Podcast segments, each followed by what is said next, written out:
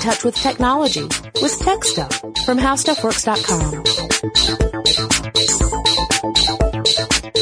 Hey there everyone and welcome to Tech Stuff. I'm Jonathan Strickland and now today I'm joined in the podcast studio by my esteemed colleague, the co-host of Car Stuff, Scott Benjamin. Scott, welcome. Oh, thank you very much. Thanks for having me. I appreciate it. Yeah, and Scott, uh, you, you, this is your first time on Tech Stuff. It is first guest spot, yes. Yeah, Ben's been on several times. Uh, he spoke highly of you. Thank you. So I, I have, I have high expectations. Uh, if you guys have not listened to car stuff, you definitely need to go and check that out. I know I've recommended it multiple times. When we did our transmissions episode, I was silently hoping that uh, Scott was not sitting at his desk cringing in horror just from psychically understanding that we were completely misstating how they worked. Ah, shucks. You're just saying that. I, uh, I probably couldn't poke too many holes in the, uh, in the narrative. Yeah, we were, we were, I think, pretty consistent, uh, and, and more correct than not. So that was good. Uh, That's good. and I, you know, we kind of were talking about what was going to be the subject. You know, I said, well, we could t- pick any topic you want. And we talked about autonomous cars being the subject, the idea of, uh, you know, the whole history of autonomous cars, the technology that more or less is allowing autonomous cars to work and how that technology is finding its way into cars you can drive today and not, not autonomous cars, not driverless cars. But that technology is making the cars we do use either easier or more safe. And so I thought I'd start off by saying, Scott, the first autonomous car story I could come up with was from 1478. Yeah, that goes way farther back than I had anticipated. although once you said it, I remembered what you're talking about. Yeah, I mean, right? as soon as I said it, I thought I was really gonna, I, I said it before we came in here and I thought I was gonna really catch you off guard and you said, oh, Leonardo da Vinci. Dang. Yeah. Yeah. Uh, he, he sketched out an idea for a, a driverless cart. You're not going to stump me on Leo too often because uh, we talked about Leo so many times in the early days of car stuff. Yeah. I think we've talked about just about every invention the guy's ever had, which, again, maybe not because, uh, you know, he's got thousands, it seems like. You He know, was- patents for thousands of things. Not patents, but uh, ideas for Yeah. thousands of things, right? tons of sketches, some of which uh, were ideas that ultimately had no way of working, and a lot of which had, you know, some real, some real great thought behind it. Uh, and this is one of them. It was a, a pre-programmed clockwork cart. So it's not autonomous in the sense that it could, uh, you could set it down on a road and it would just be able to follow the road. It would follow a predetermined pathway and it did so. It had a, had a cam that you could put cam stops on, which would tell it, tell essentially the steering mechanism when to turn left or right, uh, along its, uh, pathway and a, a spring that you would wind inside the cart gave it the, the, the energy needed to propel itself forward. A powered wagon. Yeah. And, uh, so if you knew that I needed to travel forward approximately this far, cause approximately is as good as you're going to get, and then turn left, you could put the cam stop in the right spot and then it would do that. But it, that's it. It would have to be the predetermined path. And now, is this the one? You got to refresh my memory. Yeah. I, I don't think that this was ever built in his time. I Uh, believe that some engineers created it later for a museum piece. Is that right? That's right. The, uh, the original one was probably never built in Le- Leonardo's time, which is not a big surprise. A lot of his inventions, uh, were again, just the realm of the sketchbook. They were never actually built. But, uh, uh, it was Mark Rosheim who made a working model of it. He also made, uh, I did an episode with Josh Clark about humanoid robots. He also made a, um, clockwork m- mechanical knight based on Leonardo da Vinci's design, which supposedly was built during da Vinci's time, but we just have a written account of it existing as opposed to an actual example of it. So it may, that, that story may be apocryphal, but the actual design worked. Interesting. So Yeah. uh, it's fascinating that it would work. You know, these uh, these drawings of his that finally came to life. You know, hundreds of years later. Right. And and they truly do work. It's amazing. Yeah, yeah. Uh, we have the story from, I believe, 1925. You said about a radio-controlled full-size car, not not a not a radio-controlled car like a toy car. We're talking about a full-size car being controlled by radio. That is amazing to me. Now, granted, that's teleoperated, Yeah. right? Again, it's not autonomously controlled, Correct. so uh, a little different from a car that drives itself. A little bit different. Yeah, I guess so. Um, you know, you said that it would be controlled by someone outside the vehicle. I guess it's, uh, you could consider it the earliest remote controlled or radio controlled full size car Yeah. ever. And it was tested in a very difficult situation too. It was New York City Oh wow. during a traffic jam. So we're talking about driving up Broadway and down Fifth Avenue in heavy traffic in 1925. You can imagine what that was like. Wow. And, uh, that's a pretty, you know, rigorous first test. Yeah. I mean, amazing to think that you know they were doing this in 1925. I mean, but again, look what we're look where we're at now. Yeah, yeah. So 1935, we get science fiction author David H. Keller, who wrote a story called The Living Machine uh, in the anthology Wonder Stories. Keller's story involved uh, lots of different things, but it had a description of driverless cars that took all the stress out of the commute. You just jumped in, you put the kiddies into the into the car. It would take them to school, and you wouldn't have to worry about you know a chauffeur making a wrong turn Sounds nice. did mention a chauffeur, which I thought was uh, meant that this story must have been for a very specific audience. But uh, uh, in 1939, we have the infamous World's Fair. This this is a World's Fair I wish I could travel back in time and visit myself. You're talking about GM's Futurama exhibit, right? This is amazing. Yes, that is exactly what I'm talking about. But this particular World's Fair had tons of science fiction-y kind of ideas, uh, as most of the World's Fairs did. But the ones that this one uh, had really excite me because there was everything from robots to the these this idea of the smart highway system in the Futurama presentation. And I actually watched the film that was shown uh, back at the 1939 uh, World's Fair, and um, it's pretty interesting their approach. You know, they they foresaw a smart highway system in place by 1960. That's what they were predicting in 1939. Yeah, and GM has been on this uh, on this bandwagon for a long, long time. I mean, probably prior to 1939. To be honest with you, I mean, the development of that system alone. And this was one that showed showcased electric cars that were powered by circuits that were embedded in the roadway. Yeah. So this is a uh, an infrastructure system, Yep. as, we'll, as we'll talk about in this episode. But um, this was also a radio controlled system. Yeah, and they had uh their their highways were like trenches. So you would have a lane that was essentially a trench. You could not change lanes because you had these barriers on either side. Individual lanes were trenches. yeah. And the idea was that you would you would get there would be open spots where you would get into the correct lane depending upon what your destination is. But otherwise you stay on target in the Death Star lane. And uh it also had radio uh, communication between vehicles to make sure that the vehicles were maintaining the proper distance from each other. Uh, the ideas were incredible. Now, most of this was infrastructure that was built into the road system itself. So we're talking smart roads, smart highways, and uh, we're not talking so much about smart cars, right? The cars themselves didn't have as much of that technology built into them because the the thinking at the time was that this is a system that's going to require an infrastructure to support it. It's going to be an external system that operates the vehicles that, that operate within that system. Yes. So I got, I got it. And the cars have to be able to read the system, communicate with the system that's Right. outside the vehicle. I got it. I've got a lot to say about that in a little while.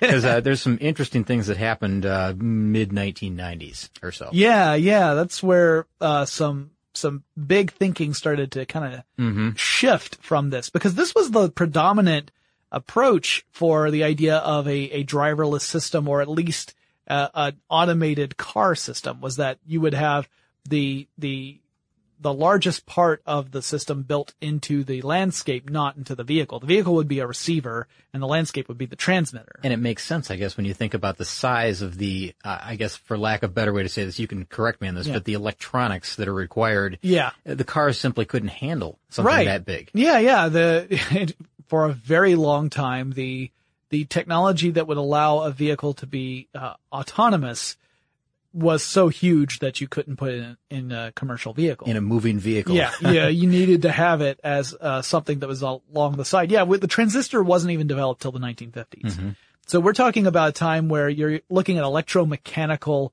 circuitry, vacuum tubes, actual moving parts to complete circuits. Uh, that is enormous and you would not be able to fit that. And it would make a vehicle so heavy as to make it impractical. And it's so, so different now because they're actually, you know, those components are actually saving weight in vehicles over the versions of the technology that we used prior to that. Yeah. You know, the mechanical versions. Yep. So, uh, it's, it's amazing the, the way this thing is advanced. Yeah, and like I said, you know, all the way through the 1950s, there was still the look at the the smart highway system. In fact, there were companies that worked on technology that would have brought this into reality even as early as the late 1950s if we had chosen to pursue it. But that kind of uh, system requires massive buy-in across multiple companies. And no company really wants to hand over the keys to their kingdom to some other standard.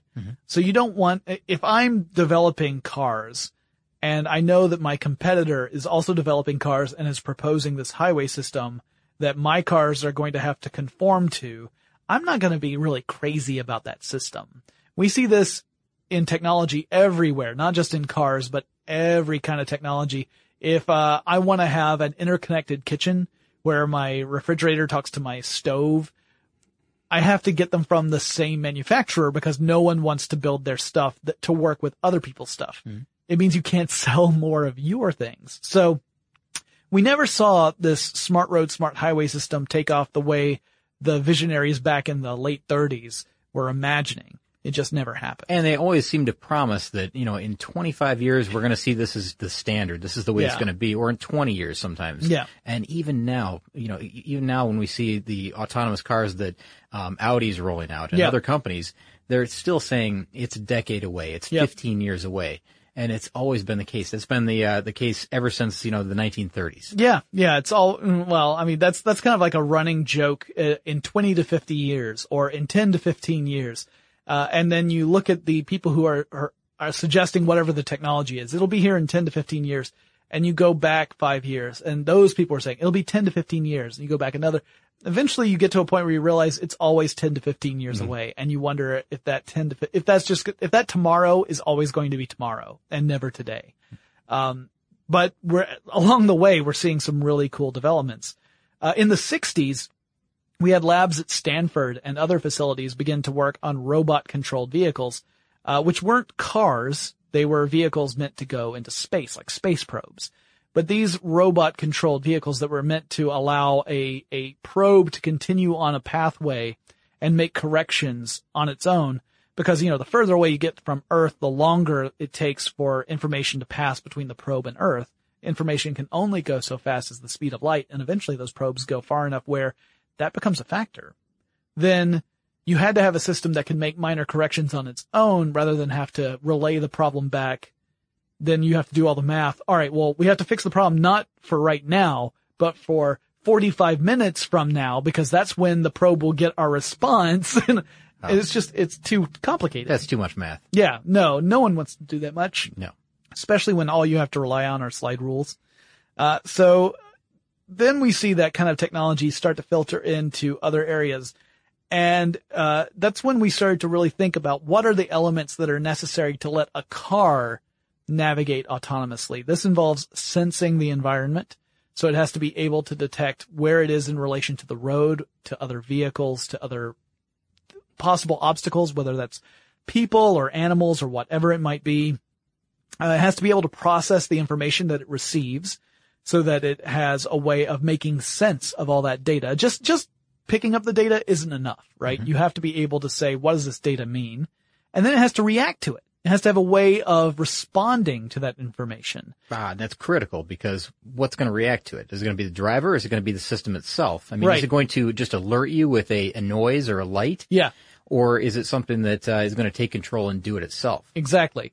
And, uh, and there, we've seen lots of different approaches with that. Sometimes, uh, you know, you could argue that the progress has mostly been, uh, going from the most simple implementation to the more complicated implementations that have become possible as technology has improved.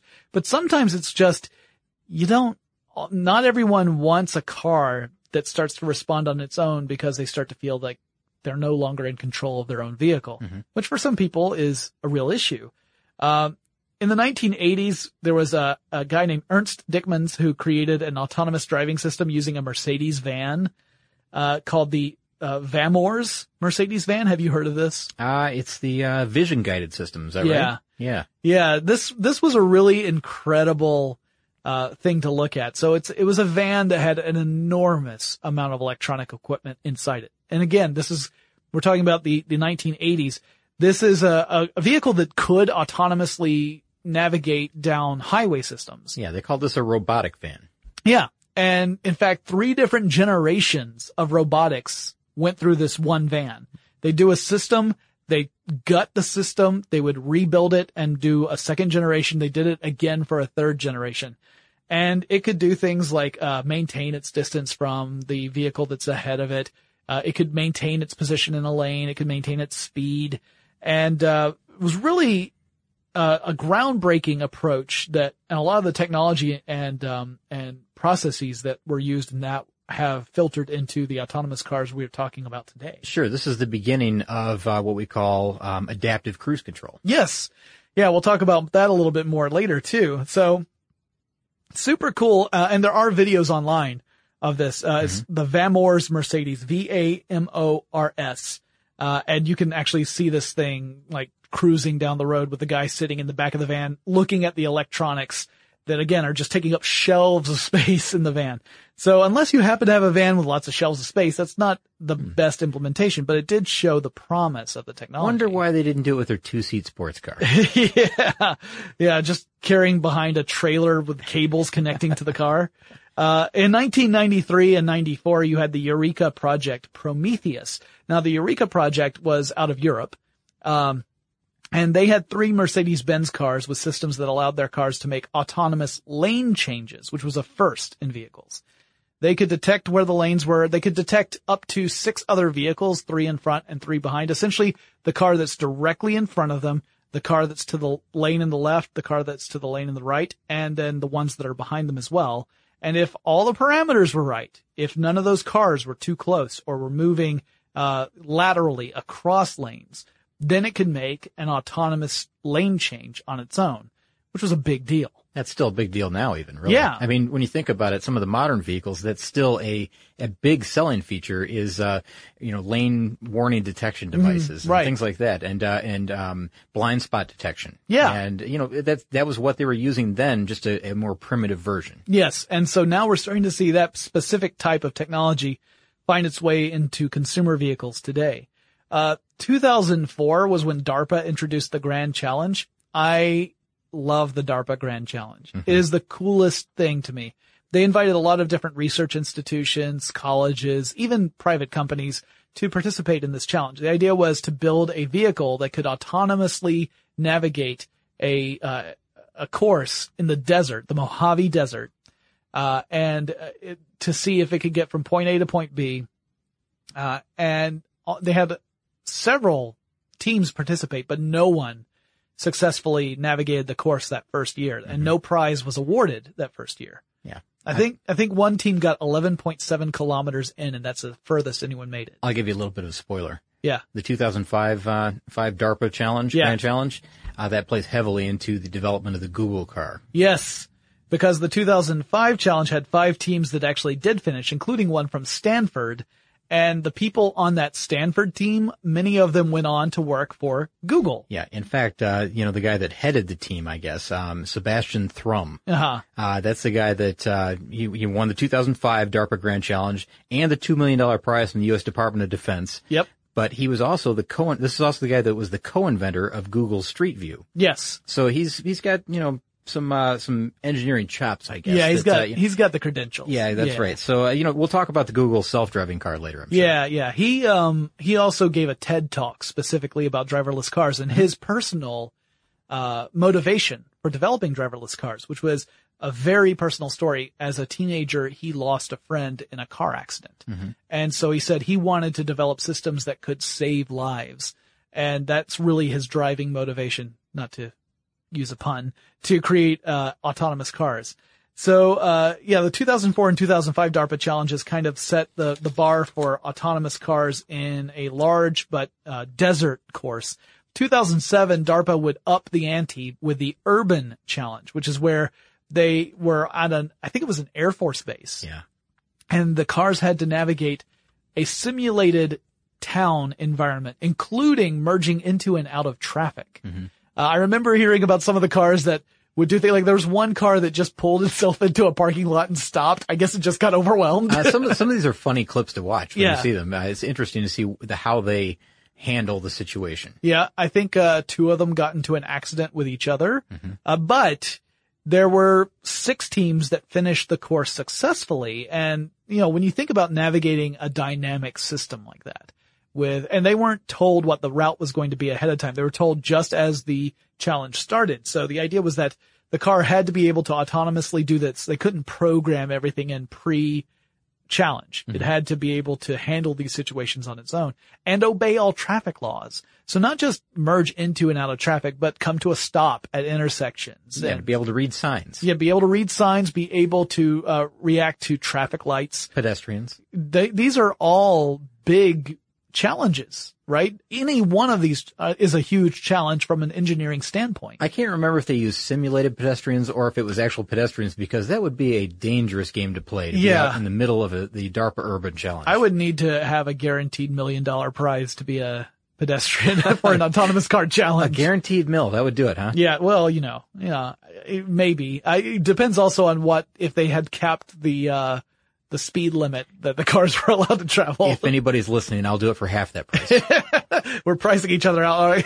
My my life and limb is worth two hundred fifty thousand. You heard it here first.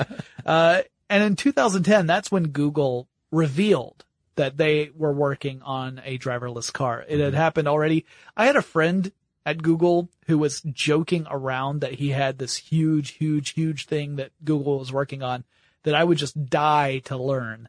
Uh, but he wouldn't tell me what it was. And the week when this came out, I wrote to him and I said, was that it? And he's like, bingo. I said, you are a jerk. yeah. He sat on it. I said, you realize, you know, that you can't, ha- he, he found out he cannot have a conversation with me about his work because of my work. so, uh, we now joke about that whenever we get together is, you know, like, so how's your job? sounds a little frustrating. Uh, yeah, well, it's probably, he likes it because he likes to wind me up. Oh, sure. He likes to, you know, hey, man, there's this, oh, I can't talk about it. I know something you don't know. Yeah, even when he doesn't know anything. In fact, that's probably the, the his favorite is when he just bluffs that he knows Yeah. something. But this was um this was a kind of a an eye opener because not only did Google have a driverless car, but they had been uh testing it for quite some time without anyone being aware of it. Big, big shock to most of us, right? Yeah. Big They, shock. they had logged something like 140,000 miles yeah. in driverless car road you know, miles. It's just crazy. Well, and relatively unnoticed. Yeah. Uh, now, part of the unnoticed was that they always had someone who was sitting at the wheel. Yes. Even if they didn't have control of the vehicle at that time, because if something did go wrong, they wanted the ability for a human to intervene and stop the vehicle or, or drive it off the highway or Yeah. whatever. Manual override. Yeah. I think that most of it actually was surface streets. I don't Mm-hmm. think they were driving on the highway too much with these. In fact, I think that they specifically said they limited it to surface streets. Either that or I've got it totally mixed up and it's the other way around. How much do you want to talk about the the Google car right now? You want to you want to wait until later? or You want to do it right now? Let's do it right now, Scott. All right, let's do it. It's So an amazing vehicle. it is really cool. I mean, it's got so many different things going on with it. I mean, Yeah. these are features that we'll talk about later, I guess. But we mentioned, you know, the development of the whole thing. Um, you know, it's a Toyota Prius is the first one that we saw, I believe, right? I think that they've now expanded that fleet to include um, like six Toyota Prius vehicles, um, also an Audi TT, uh huh. and I believe they have some Lexus RX 450h models that they're Mm-hmm. using for quote unquote Google cars because they don't really make their own car. They just Right. modify other manufacturers' vehicles to to work this way. Right. Now the cost of this stuff is really really expensive still. Yeah. Um, somewhere in the neighborhood of something like $150,000 in of equipment in each vehicle in order to make this all work. And that's not even the street price of the vehicle included. That's that's just the equipment that makes it possible for it to navigate through these these uh, dynamic systems. Exactly right. And that includes a $70,000 LIDAR system that's light radar. Yep. I mean, I'm sure your audience knows what this is all about.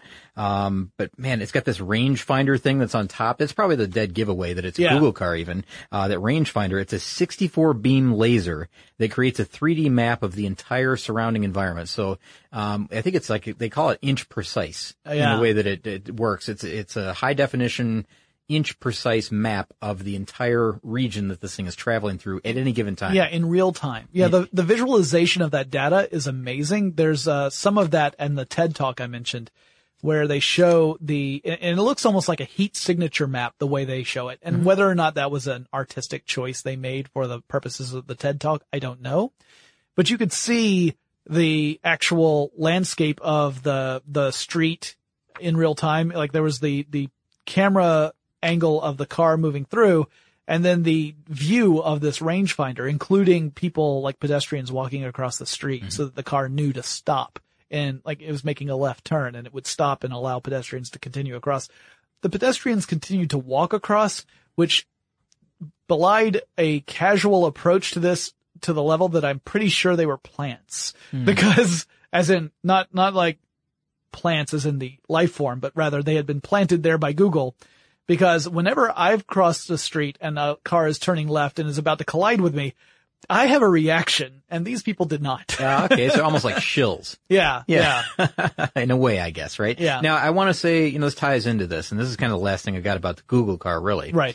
Because I'd like to get to the technology of it. Um, Yeah. But there have been two incidents, I suppose, with Google cars. Yes. And the interesting thing about both of these inc- incidents, it's not the fault of the system.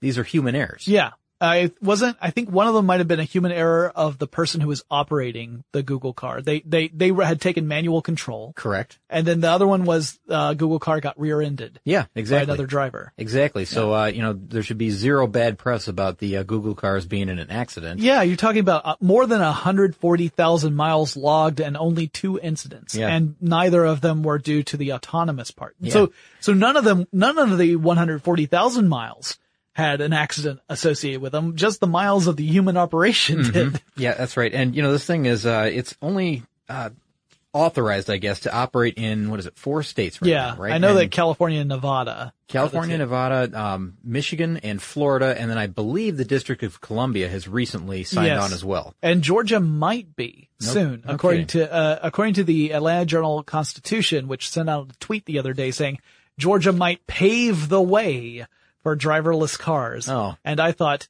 yay! But we'll get into personal feelings at Well, the end of this episode. Pave the way. We'll be the fifth state to uh, jump on the bandwagon. well, I mean, really. pave the way for the, for people in Georgia for driverless cars, I guess. Understood. But uh, uh, yeah, the one thing that is cool is Google is working on prototype cars for autonomous driving, their own cars. These look like tiny little smart cars. Have you seen these? I have, yes. They, they're they're nifty looking devices, but they are really. I mean, when I, we say prototype, we really mean it. This is like a proof of concept kind of thing, and they only have a top speed of 25 miles per hour. Google capped it at that. yeah, they need and- uh, they need some development there. Yeah, it's mostly, I think, to, again, test the system out. And they don't have a steering wheel. They don't have an accelerator. They don't have a brake. There are no manual controls. It's so weird, isn't it? I Yeah. mean, that that is not a car yeah. from the uh, the classic viewpoint of what a car should be. Right. Right. Yeah. There's no way for you to intervene. You have to take full, like, faith that the system's going to take care of You you. know what? This is something just off the top of my head here. Yeah. I was I was thinking that you know recently I heard somebody say something like um, you know cars have only advanced. Well, really, I, I guess maybe it's more to say cars have not advanced enough that if Henry Ford were to come back now from the grave, Yeah. he would look at a car and say that's a car and Yeah. that's that's my invention that's been adapted. Right? There hasn't been a major dramatic shift in the way that cars have been built Right. since cars have been built. Right. Right. And and this is one when you look at something that has no steering wheel, no Right. uh, no no um, accelerator, no brakes, no anything like that. He might look at that and say like, I don't know what this is How, really. yeah. How do you hook it up to another horse? Have we gone back to horse-drawn carriages? What's th- up with is this? this a woodshed on wheels? What- what's going on? And you Yeah. must you must haul stuff in that, right? this must only go downhill. Yeah. uh, which would be very useful in some parts of San Francisco, but And you only still can't one steer way. it. Yeah, yeah, exactly. You just you just have to hope that whichever way you're hurtling down the hill, you're clear of any obstacles. Hmm. Um, when I went to CES in 2014, Hmm. which the year that we're recording this, I also saw uh, Audi and BMW showing off driverless car technology. Uh, again, this is this is stuff where the companies weren't um, committing to saying that they were going to produce a driverless car, but rather that they were developing the technology to make driving safer for everybody. So it's kind of like saying, look at all the technology we've developed that makes these cars safe, we've incorporated all of them into this one vehicle and it's so sophisticated that the vehicle can drive itself. That was kind of the way they were presenting it. Not that the cars that you buy from us in five years or 10 years are going to be uh, automated and you just hit a little switch and you go to where you want to go, but rather this is how safe we are. Uh, which is an interesting way of, of taking it. In fact, that's the way a lot of auto manufacturers are approaching this. Not to say we're building driverless cars, but rather we're, we're building incredibly safe cars. And now in 2016, which uh, I know is in the future, for those of you who are listening, you know, and when we're recording this is in 2014, uh, but that's when Cadillac is supposedly going to come out with a car that could be uh, completely automated if you wanted to, at least in certain situations, uh, in their 2017 line of vehicles, which would have the Super Cruise feature. I like that name. I do too. Super Cruise System. Yeah. And that, uh, from what I understand, you would initiate the Super Cruise system in specific scenarios. Like if you were in stop and go highway traffic and, you know, it's mindless. You, you're, you you come to a stop, you wait what seems to be an eternity. This is a familiar story for anyone who drives in Atlanta on any of the highways during rush hour Certainly. and then you wait, and then there's a four foot gap that opens between you and the car in front, so you creep forward and then you stop again. Oh, more than likely, another car jams itself into that four foot gap. Right. If you have not acted, then that certainly has happened. so this would be a system you would activate in those kind of situations to sort of take over the monotony of that, of that situation. Can I tell you how I've I've heard it described? And now the Super Cruise system is relatively new. They've been talking about it for about a year now. Yeah. Uh, but they've recently had a you know there's a press release that came out and said we're likely to put this on a vehicle in was it 2017? Yeah. And they'll release it in 2016 on a 2017 model, and it's likely to be on a Cadillac. Ah. That's that's probably what it's going to be. So you'll see it written as a Cadillac Super Cruise system, but it's really just GM Super Cruise system. Right. Right. All right. So the way they describe it is that it's a full speed range adaptive cruise control and lane centering system that uses cameras and other sensors to automatically steer and brake in highway driving situations. That's how they kind of lay it out in, uh, in not so much legal terms, but layman's terms, I Right, guess, right? right. Now, I want to make note here also that Mercedes-Benz has had a similar system for a long time. You Mm-hmm. know, they've had something that they call, um, Distronic Plus. That's a weird Wow. name. Distronic. Well, come on, Scott. You you can be honest here. A lot of the words we come up with in the automotive industry don't really mean anything. I know, I know. It's just their own uh, brand name, I guess, for the same type of system. But they've had it for a few years, and it's been in the S and E class models. And the one difference here, and this is where um, the, the legal stuff comes in, right? Yeah. Mercedes has required drivers to have their hands on the wheel even when the system is operational. Now that's how they get around saying that this is an autonomous car. Now GM calls it semi-automated driving. Yeah. And they're not going to say autonomous. They're not going to say that it's a self-driving system. They're mm-hmm. never going to say that. Right. Eh, for now, they're going Right. to leave it at this uh, this semi-automated, and they're going to say that yeah, sure, the drivers have to be in the driver's seat. They have to be paying attention. They have to be awake, Right. which is weird to say, but they have to be awake. Yeah, you can't have your feet propped up on the mm-hmm. dashboard. You have to be You know. at the ready. Yeah. And uh, and likely they're going to say that you're going to have to have your hands on the wheel, just as Mercedes does, because again, it comes down to legal issues. Sure. Yeah. I mean, we just, you know, you were mentioning just now that there are only a few states that even allow autonomous cars on the road. So if you, if you call your car that, then you have just limited where your car can be driven legally. But if you call it semi-autonomous and you, you stress the fact that there's no point where you can take your hands off the wheel, uh, legally with this vehicle, that you have to be in control or at least ha be able to be in control at any given time, then I think you kind of dance around that little legal issue and your car can suddenly be sold in all the different states. Ah, but you know what? The truth is, and I've seen this written a few different places, that most of us, if we're driving relatively new vehicles, I mean, within the last few years even, uh, most of us are probably driving what can be considered an almost autonomous car right now. That is incredible. I know it's strange to think about it, but think if you think about the technologies that are involved. I mean, Yeah. you got blind spot detection, Yeah. lane change departure, Yeah. backup cameras, uh, sensors that go along with that, cross traffic alerts, active cruise control. Uh, the- you know, all these systems, the uh, the ABS systems that are electronic. You've Yeah. got um, uh, electronic speed controls. You've got um, stability control systems. All that plays into Yeah. what creates um, this this bigger package that would be an autonomous vehicle. Mm-hmm. Those are the puzzle pieces that are required to be in place before they can call it autonomous or allow it to all work together to be autonomous. So, Yeah. So most of us have systems like that. We've got the pieces there. It's like you're halfway there. They're just not connected in the exact right way that they need to be. They're Mm-hmm. Right. connected, sure, and they they work together flawlessly, really. But there's just that missing piece of the puzzle, and that's when you give over control to the system. You give- Right. you give the control over to the computers and, and step back and let it happen. And we're seeing tiny little incremental steps toward that, although uh, they tend to be implemented in a way where control is still ultimately left up to the driver, where the driver can override anything that's been uh, cre- you know, decided, quote unquote, decided by the vehicle. So here's some examples, like adaptive cruise control we've mentioned. So to really explain what that is, first, cruise control as a concept is is an old idea. I mean, even if you go back to the earliest cars, a lot of them had governors that mm-hmm. allowed them to maintain a steady rate of speed, even if they were going uphill or downhill. yeah, we're talking even pre 1910. Yeah. As early as that, this was something that was important because otherwise, you know, you would hit a hill and suddenly your engine has to do more work, right? And so now you're going to have to start really pressing down on the, on the accelerator in order to get this car to continue up the hill, especially if you want to maintain the speed that you were at when you were on a level plane. Sure, seems logical. Then you get to the peak of the hill. Now it's time to go down the hill. And now suddenly your car is careening out of control. I mean, you have to have the systems in place to help maintain that level of speed. Cruise control itself, uh, there was an early system called Speedostat, which was invented in 1948. Uh, but, uh, then, and, and that one didn't really show up until about 1958 on Yeah. a Chrysler Imperial. So, you know, it was a decade away. So you Yeah. remember we were talking about this. You'll see this in 10 years. Right. That's one case where it did come true. Yeah, and it, I would say that I think the thing that really pushed cruise control into fleets of vehicles was, I mean, that really made it a standard was the gas crisis in the 70s. Was this idea that suddenly fuel economy was really important. It hadn't been as important before.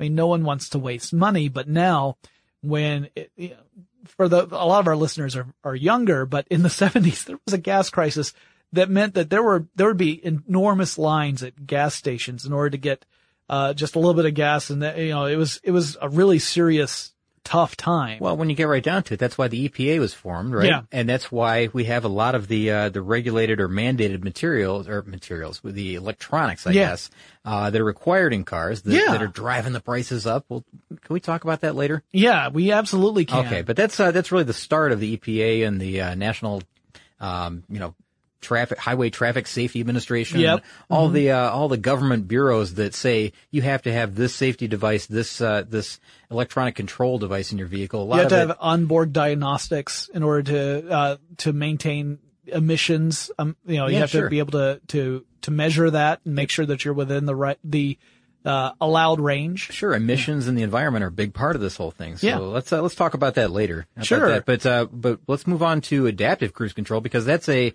a natural extension of this 1958 uh, modern cruise control that we saw in, Yeah. in the Chrysler car. Yeah, the idea of setting your speed. So let's say that uh, let's say I'm driving down uh, a, a highway in Atlanta. So I'm going the average speed, which is somewhere around I don't know 87 miles per hour. That's what it feels like. 97. Okay, that's fair. Uh, yeah, no, Atlanta is pretty crazy. So you've got your, your speed set, you set your cruise control. Now, with regular cruise control, that just means that it's going to maintain that speed until you depress either the accelerator or the brake. And then it, uh, puts it back into manual control and then you're, you can choose whatever speed you want. Uh, adaptive cruise control, the way it works is it has that, that speed you've set as the ideal, right? That's the speed you would like to go, assuming that the world allows you to do so. But let's say you start to overtake the car in front of you.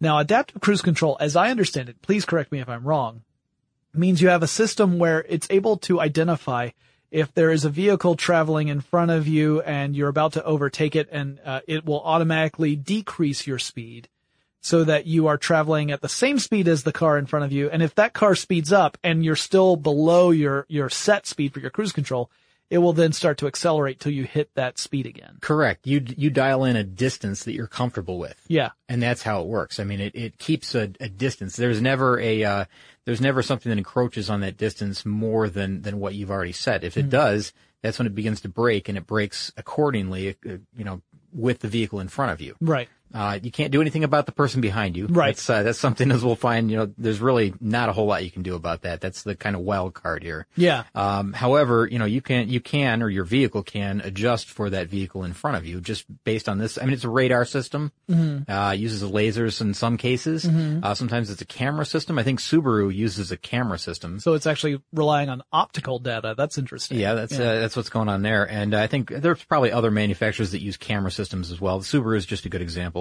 uh, but it's a it's a fascinating thing, and um, uh, maybe I'll stump you with this one. I don't Okay, know. Let me hit me. ask you: When do you think the first adaptive cruise control system was uh, was in place or or um, demonstrated? Wow.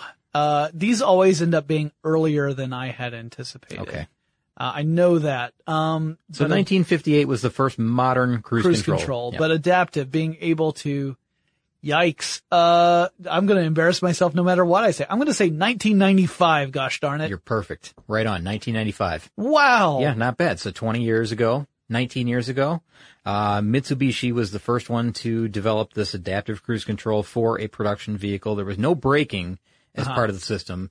It just used, uh, you know, the throttle control and downshifting to kind of adjust the speed accordingly, as you mentioned. But again, it was a very primitive version, not like what we see today in, you know, the, the, uh, Super Cruise system and, Right. uh, you know, Audi and all the other manufacturers that are creating really, really advanced systems. Related to this are things like uh, collision detection and collision prevention systems, where you have to have the same sort of technology to sense that there is a potential oncoming collision. Uh, now, the implementation for that or the, the reaction of that may be something as simple as an alert in the car so that you as the driver have to react and thus make sure you prevent uh, a collision. Or it may be something as uh, as sophisticated as a braking system that initiates automatically to help you avoid a, a collision. Because as we under, as we all know, human reaction time is uh, a, is not immediate, right? And Sure. and electronics can react in a fraction of a second. Exactly right. And we see this in a lot of different manufacturer systems right now. In fact, a lot of commercials on television right now mm-hmm. show you exactly that happening. Yeah. And of course, the Mercedes system that we talked about, you know, the, whether you have to have the hands on the wheel, mm-hmm. that system uses something like this. It can slow the vehicle. I mm-hmm. believe the Super Cruise system will completely stop the vehicle if necessary, which Interesting. is, that's pretty unusual. I mean, Yeah. that's not, uh, that's not the case in every situation. So all of this relies on, just so we kind of get this out there, all of this relies on electronic systems working together in the car, which wasn't possible before when it was just a mechanical system. Right. So, you know, you have to have electronic throttle control. You have to have electronic brakes. You have to have, um, you know, for the lane departure warning systems and stuff like, I'm sorry, not for that one, but, um, for, um, electronic stability control, you have to have an uh, electronic systems that can control each other or can talk to each other Yeah. and decide what's necessary at that exact moment and do it without driver input.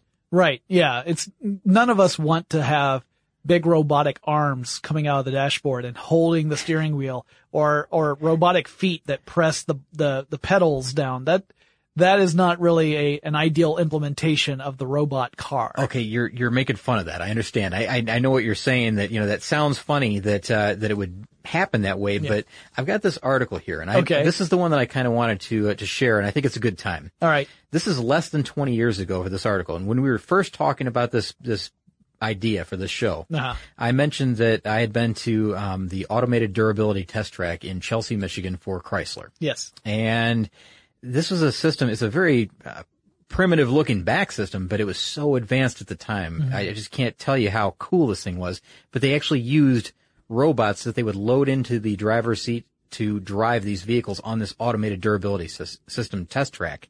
So what they would do is they would test vehicles on this track in kind of an advanced way and that they would, um, an accelerated way is maybe Yeah. a better way to say it because X number of miles on this track equaled X number of miles in the real world. So the conditions on the track were so extreme as to be equal to a number of regular miles in the real world. Yes, so they would test like the new Jeep Grand Cherokee there, Yeah. and they would really, really punish it more so than than they could on a a, a track with a, a real driver because the real driver just simply couldn't take sitting in the seat for 100,000 miles. But Right. they could put a thousand miles on this track, and I'm just going to give these numbers for an example. They could do it a thousand miles on this track, and that equaled a hundred thousand miles in the real world, or what a driver could take, a human Wow. driver. So they would ro- load these robots in, and it had, you know, I think the whole track was only like 1.3 miles around, and it was like a, a 10 million dollar uh, four year thing to build, and it had wiring in the in the ground. You know, like there were pucks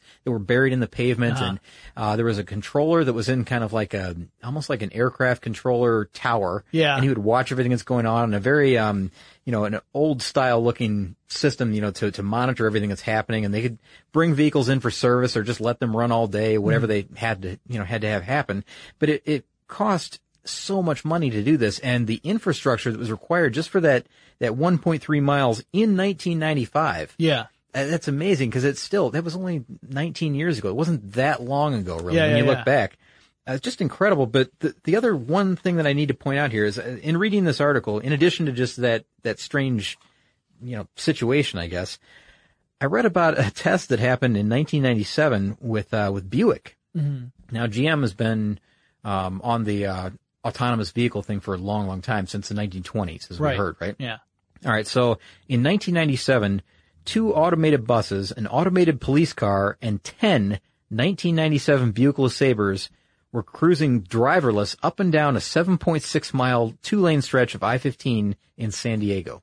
And I had no idea until I read this article, right? That's incredible. the test, I mean, they had to bury high strength magnets in the pavement every three to 10 feet to, in order to make this work. Wow. In addition to a, you know, again, you said a, a truckload of, of equipment in the Yeah, vehicles, right? yeah. These were, uh, you know, no small, no small feat, I guess, for them to, to load this stuff into the vehicle. Each car carried about $100,000 worth of equipment in 1997 in order to make this work. And it was just a short one-time thing, but it's another one of those things like we, we think in about 10 years, you know, this may be the way we do things. when you look at, at what is required to lay out that infrastructure, I mean, let alone like, let's say that we've already developed the technology that would allow us to have the smart highway approach. When you look at just installing that, mm-hmm. it's such an enormous, this is, this goes back to something that we covered on tech stuff before. And, and Scott, you and I have talked about it just in the, in the office, that solar highway idea mm-hmm. that the idea sounds kind of interesting, but then when you start to really think about the implementation, you realize it's such a monumental, gargantuan task that would cost billions of dollars that it's not nec- it doesn't seem realistic. Same sort of thing with these smart highways. The idea is amazing, but when you look at the choosing the alternative of putting all the systems in the car as opposed to in the road, it just seems to make more sense. Yeah, it sure does. Yeah. So these these systems have advanced so much now that that's why we're seeing this rapid increase, this uh, the sharp curve. Yeah. To uh, to th- think people thinking that maybe this is possible. Yeah. I mean, before, I mean, look at how cumbersome this whole thing was. Just 15 years ago, 20 years ago, it was it was almost the same as it was in 1920. Yeah. And we're seeing since, you know, the Google car in, in 2009 that, uh, you know, this is maybe something that's really possible. I mean, that, that this is a self-sufficient system. This Yeah. is one that, uh, you know, is self-contained maybe. That's a better way to say it. Yeah, it doesn't necessarily mean that we won't see cars in the future communicate with each other, but in the past we used to think that that was the only way that this system would work, right? Like, let's say, uh, a, you're looking at the, the highway of tomorrow and all the cars are, are com- constantly in communication with each other to maintain the correct distance from one another to funnel traffic appropriately so that you don't have these traffic snarls or at least they don't last as long. That you could even have cars, more cars on the highway because you could pack them in closer together because now that they're all talking to each other and they're all, uh, uh, electronically controlled, they can react in a real time where they don't need the, the, you don't need to build in the human reaction time to have a safe driving experience. You just have to have the robotic reaction time, which is much shorter. That's like the, the crazy idea of the future. As it turns out, we might be able to do that without having the cars talk to each other or the roads at all if the, if each car's system is sophisticated enough. It can all be autonomous and self-contained. Um, I don't know, but I expect we'll have a combination of the two because I think we'll eventually get to really complex systems where things like traffic lights will respond in dynamic changing conditions. So let's say that the traffic system itself is able to sense where congestion is and react in real time, not, not on a intersection by intersection basis, but on a system wide basis. Uh, you know, the, the dream of the future is that you get in your car, it drives you to work and you don't hit a single red light the entire time. That's a big dream. You know what? Audi is making that work right now. And Really? that's part of what's going on with this Audi Connect system that they've got. And, Uh-huh. and it's probably one of the vehicles that you saw at CES. Yeah. Uh, there's two things that I want to mention here. Now, you, you talked about the, uh, the traffic lights, and we'll talk about that first, I guess. Okay. One of the things that we talked about in uh, a car stuff episode about, um, I think it was just can my car detect the lights gonna, when the light's gonna turn green, something like that, right? Can't remember the episode name now. but the Audi vehicle will, uh, will sense it, it, it kind of, it ties itself into the central computer that operates the, the, the lights for the entire city. wow. I don't know if you knew that or not. No, I didn't know Yeah, that. there's one system that operates the lights in, in most big cities. Right. And sometimes, you know, in the case of like New York, when there's thousands and thousands of lights, it's broken up into different groups or different divisions. They're Mm-hmm. Not all controlled by yeah. one. Sometimes it's, it's controlled individually at that intersection, and that actually causes problems. Mm. Now, if they're controlled by one central system, it allows traffic to flow much easier, and much better. Mm-hmm. But Audi has found a way to tap into that system legally. They've allowed them to do that, you know, Mm-hmm. as part of this testing.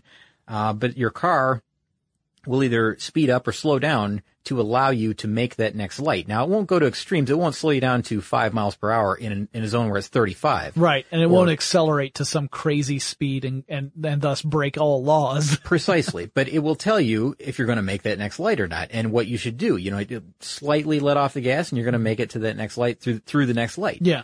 Um, or you may not have a chance. Just don't worry about it. You're going to sit here for a minute. Not a Right. Big, not a big deal. Yeah. But they said that, and what's interesting is that you think something like that, you're going to have to have 100%, you know, everybody's going to have to be on board with this to make it work. Right. Otherwise, if you, if you only have one or two drivers on this, it doesn't make any difference. Everybody else is still going to make the system so congested that even for those two drivers, it's not really going to work. Exactly right. Well, the, the surprising thing was that they said that the numbers of, of cars that have to have this system in place in order to make it work is very, very low. And I thought it was somewhere around, I want to say 10%. That is incredible. It's something like that. It's, it's in that neighborhood of 10%. So, you know, that's not such a difficult target to meet, really. I mean, hmm. around here, I mean, there's a lot of Audi drivers, a lot of people driving new Audis. Yeah. I could see this working in Atlanta. I know other parts of the world where, you know, that's maybe not the popular brand or whatever, but if the system works its way into other vehicles, other manufacturers, and, and they're able to tie into the system as well, that might be something that really, really helps traffic congestion. yeah. And the other thing that I wanted to talk about, because Audi's big into this, Uh-huh. really big into this. They had, at CES, they had a demonstration of a self-parking car. Yes. Self-parking is one of those things I definitely wanted to talk about because this is something that we're starting to see in various vehicles. Things that like parallel parking assist, but now we're getting to the point where the car itself can totally take over. Mm-hmm. Yeah, this is interesting because imagine this. You go to the mall and it's Christmas time. And you know how it's, you know, it's I'm like to- already stressing out. You had to search for a parking spot, Yeah, right? Up right. and down the rows, you're following people to their parking spot. You feel a little creepy, right? Yeah, yeah, yeah. All right, so people are shaking their heads because all they want to do is put some bags in the trunk and they're going to go right back Is inside. it, is it worth it to pay the seventy-five dollars to valet park my car at the mall or whatever it is? Because it seems like seventy-five. Yeah. All right, so you drive up to the the curb and you uh, and you get out and you just let the car go and park itself in the parking lot. That's incredible. and it goes in and parks it, shuts itself off, waits for you to come back and call it, and it, you know you call it. Yeah. Because otherwise the journey of trying to figure out where Yeah. your car parked would be very adventurous. It'd be pretty difficult. So the car comes back to you and picks you up on the curbside and you leave and it's that simple. Now I was wondering, okay, I was thinking about this. What if there's no parking spots? Does it mm-hmm. just circle the entire time that you're gone? That would be a drag. yeah. But the other thing is that there does have to be some infrastructure in place for this to work. This, this system right now, the way it works, uh, the parking lot has to be wired for something like this to work. Right. Now, I think in the future they're saying, as you know, as always, in ten years we may see this. Yeah, where yeah, we might even see it where the car is able to do it all without the infrastructure being necessary. But it's not a surprise to me to see this kind of this kind of progression where you have the the you know you've you've kind of rigged the game, right? Yeah. You've rigged the game by defining what the playing board is. And then your piece can move along the playing board in a very predictable way because you've defined the playing board. Eventually, the pieces get sophisticated enough that you could play on any surface and you're fine. Same sort of thing is the, the idea of the early autonomous cars really heavily depended upon a system that they could uh, communicate with in order for them to operate. But now we're getting to a point where they can do so all on their own. I think the same thing's going to be true for the self-parking systems in the future. Well, think about this. All right, so Audi offers this system as an option. Mm-hmm. Yeah. Right. Let's just say that they do in ten years from now, and it's uh, it's thousand dollars or fifteen hundred dollars to add this system to your vehicle. Are you going to add that option? You're going to check that little box because there's that one parking lot in Cleveland where it's going to work. yeah, you might want to wait until that technology is completely self-contained. All right, that's a that's a little bit uh, you know extreme, I guess, but uh, but Audi is so on board with this. I mean, they really are running gangbusters towards this autonomous vehicle. I mean, in 2010, they ran a car up Pikes Peak. I don't know if a lot of techno, tech stuff listeners are going to know that or not. Car stuff listeners do. Yeah. Uh, we've talked about it, but in 2010, Audi ran an autonomous TTS up Pikes Peak, the uh, the International Hill Climb competition course. I think it's something like 144 turns. wow. 12 and a half miles. It's, uh, you know, 14,000 feet in the air. It did it in like 27 minutes, which is not a great time. Granted, you know, the, the fastest drivers do it in 10 minutes, but it's pretty amazing. They didn't have anybody behind the wheel. Yeah. I mean, there's a thousand foot cliff on one side and the other side is, you know, rocky death the other way as well. Right. That's a little extreme. Maybe I shouldn't have said that. But anyways, they, they chose the TTS because it has the, the, the pieces in place and, and it makes perfect sense. It has the, the you know, the, uh, the drive-by-wire throttle. It has adaptive cruise control. It has semi, a semi-automatic gearbox, which is another one we haven't really talked about and lots of other electronic gadgetry like GPS that can track this vehicle within two centimeters. That's incredible too. Two centimeters. I remember when GPS was uh, such that the military required all uh, consumer level GPS receivers to only be uh, accurate to maybe 50 feet. uh, and then eventually during the Clinton administration that got lifted so that we could have more accurate GPS receivers. But it, it was the domain of the military until Mm-hmm. And then I think it went down to like 10 feet and then it went down to three feet. And Right. I don't know what it is now, but I mean, to track a vehicle. Yeah, now you get like a note on your on your watch saying take a step to your left because you know you're about to step in a crack or something. So it's like, "What?" amazing. Yeah. Incredible. Yeah, this is amazing stuff. I mean, there's so much more we could talk about. I mean, we haven't really even talked about like lane correction where it takes over the steering for you and helps Mm-hmm. adjust you back into the the middle of the lane. You could even have uh uh, you can even have cars that keep you in the center of the lane, and so Mm-hmm. you feel a little tugging at your steering wheel when you start to drift out of that center. Oh, Mercedes does that now. Oh, Yeah. get this. Mercedes, the Mercedes vehicle, I just read this. If another vehicle enters your lane, so Yeah. they're, they're drifting, your car reacts to it. so your car starts to move out of the way. Your and- car will react appropriately to get out of the way of the other vehicle that gets in your lane. So it's not just monitoring what it's doing, it's monitoring what other cars are doing and taking an evasive action. When when we say react appropriately, does it also call the driver bad names or honk the horn? That's or- not appropriate. okay. Okay. All right. Well, you know, I just I, I only repeat what I see in in traffic, Scott. I, it I'm, I'm a non-driver. It so. flips the electronic bird. That's right. So, uh, you know, there's, again, there's so much more we could talk about, but in order to, uh, wrap this episode up, I have to ask you, Scott, an important question. Okay. My important question is, what is your personal feeling about autonomous cars? Oh, this is- You're the car guy. All right, so uh, this has changed. My opinion has changed over the last couple of years because when I first started here, Uh-huh. we were still in, you know, talking about the, uh, you know, the infrastructure systems, you know, that everybody had to be on board or else it wasn't going to happen. Right. And you know, that was completely different from the way it is now. The stuff that I'm seeing coming out now, I'm starting to buy into it a little bit. Wow. Don't tell Ben. No, I won't. No, maybe I should. I, I'll probably talk with him about this soon. But uh, but this is really the first I've dug into it in a while. And honestly, some of the systems that I'm that I'm learning about and the way that they operate, I think that's okay. I like the the semi control type stuff. I don't think I'll ever want to completely hand over control, like you know the the Google car that you're mentioning, Right. With no steering wheel and no brake, etc. Yeah. I don't like that idea one bit. Right. What I do feel that I'm okay with is that in certain situations, in certain conditions, if you give over, I guess, um, partial control to systems, I'm fine with that. I mean, I understand that, you know, for safety reasons, that's fine. It can think faster than I can think or react faster than I can. But I'm still, I'm still one in the, uh, in the realm of, I, I, I'd like to maintain control of the car myself. Well, and you enjoy driving too, right? I mean, I- I to love you, it. driving is a, a pleasure activity. I mean, obviously not like stop and go traffic in Atlanta Yeah, no. highways, but driving is a pleasure activity. And I think for a lot of people that's true. And it also represents a sense of, of independence and freedom.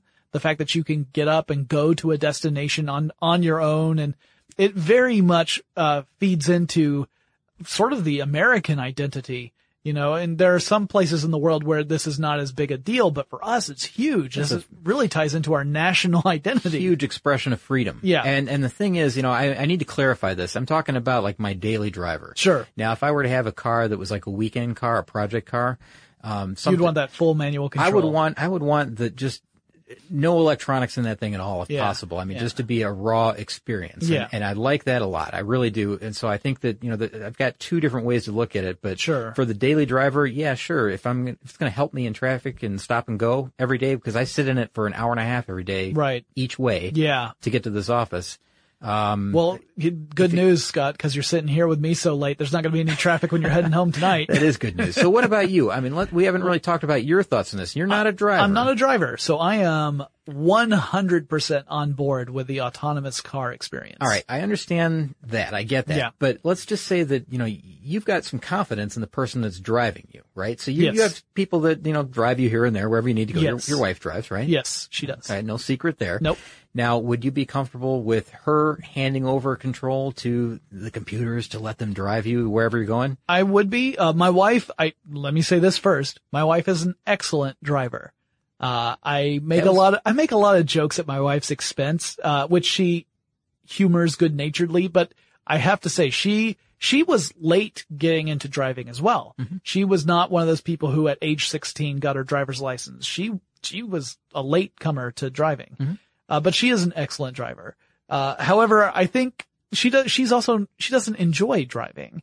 She does it and she's very good at it, but it's not an experience that she looks forward to. So I, think she would enjoy being able to hand over control too. I think a lot of people feel that way. Yeah. I mean, I really do. there, there are uh, plenty of people who absolutely love it. And there are plenty of people who are like, this is a utilitarian task that I do. It, it gets me to where I need to be.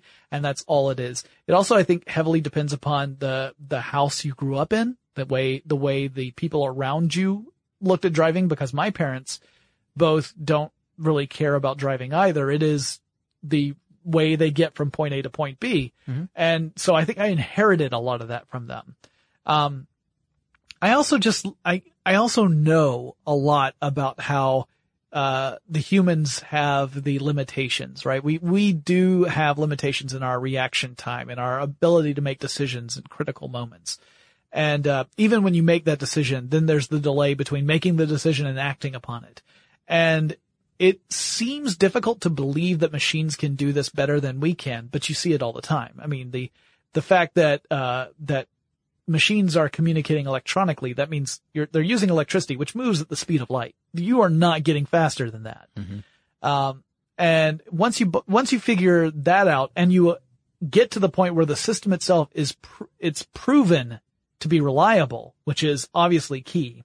If you have a poorly designed system, this could be a disaster, right? A poorly designed autonomous car could cost lives. But assuming that it has been quality tested to, you know, to the ends of the earth and back to prove that it in fact is able to do what it promises to do, then I welcome it with open arms. And even so, GM Legal may still tell you that you have to have your hands on the wheel. yeah, which means I'm out, right? I, I'd still have to go get a driver's license to sit in my driverless car. You know what may be my favorite part of that whole uh, uh, that whole uh, paragraph that you just stated? There? Yeah.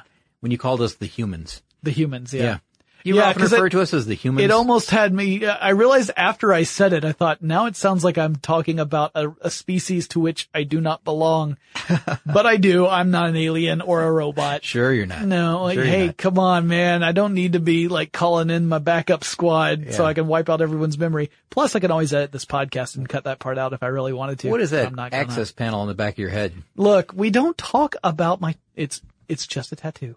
That's all it is. It's a tattoo. Very clever. Scott, thank you so much for being on this show. This was a lot of fun to have this conversation. It was a lot of fun, and I'll tell you, I've got um, I'm, I'm staring at five pages of notes that we didn't even get to yeah, in you, this conversation. you threw away about about six pages of notes after you got finished with them. Yeah. So we've got enough here where we could do another episode if we wanted to. well, to. let me tell you, I really appreciate the opportunity to to be here. So thanks for asking me. Absolutely. And of course, you can listen to Scott and Ben on car stuff, an amazing podcast. Uh, and, uh, and Scott, I hope you are able to do an episode about autonomous cars and drop the bomb on Ben early in the episode because I want to see him react when you say, I'm on board with some of these technologies. Yeah, some of them. I Yeah. mean, let's uh, let's keep it uh, in mind that it's some, not Yeah, all. I'm yeah. not uh, I'm not completely swayed yet. It's the assist that you're looking at, not the, I'm going to completely take over this, this experience. As I get older, I'm okay with a little bit of assistance. That's all. yeah, no, I, I can use all the assistance I can get in, Yeah, in let's- driving and everything else. Let, let the jokes fly from this Yeah, well, you know, I welcome them. And hey, if you guys have jokes for me or you have suggestions for future episodes of Tech Stuff, maybe there's another How Stuff Works host that you would absolutely love to have back on the show or someone who's never been on before, let me know. Uh, you guys may be begging for Scott to come back. Please let me know. I'll be happy to pass those messages along as well. You can get in touch with me with the email address techstuff at howstuffworks.com or drop me a line on Twitter, Facebook, or Tumblr with the handle techstuffhsw and I'll talk to you again really soon. For more on this and thousands of other topics, visit howstuffworks.com.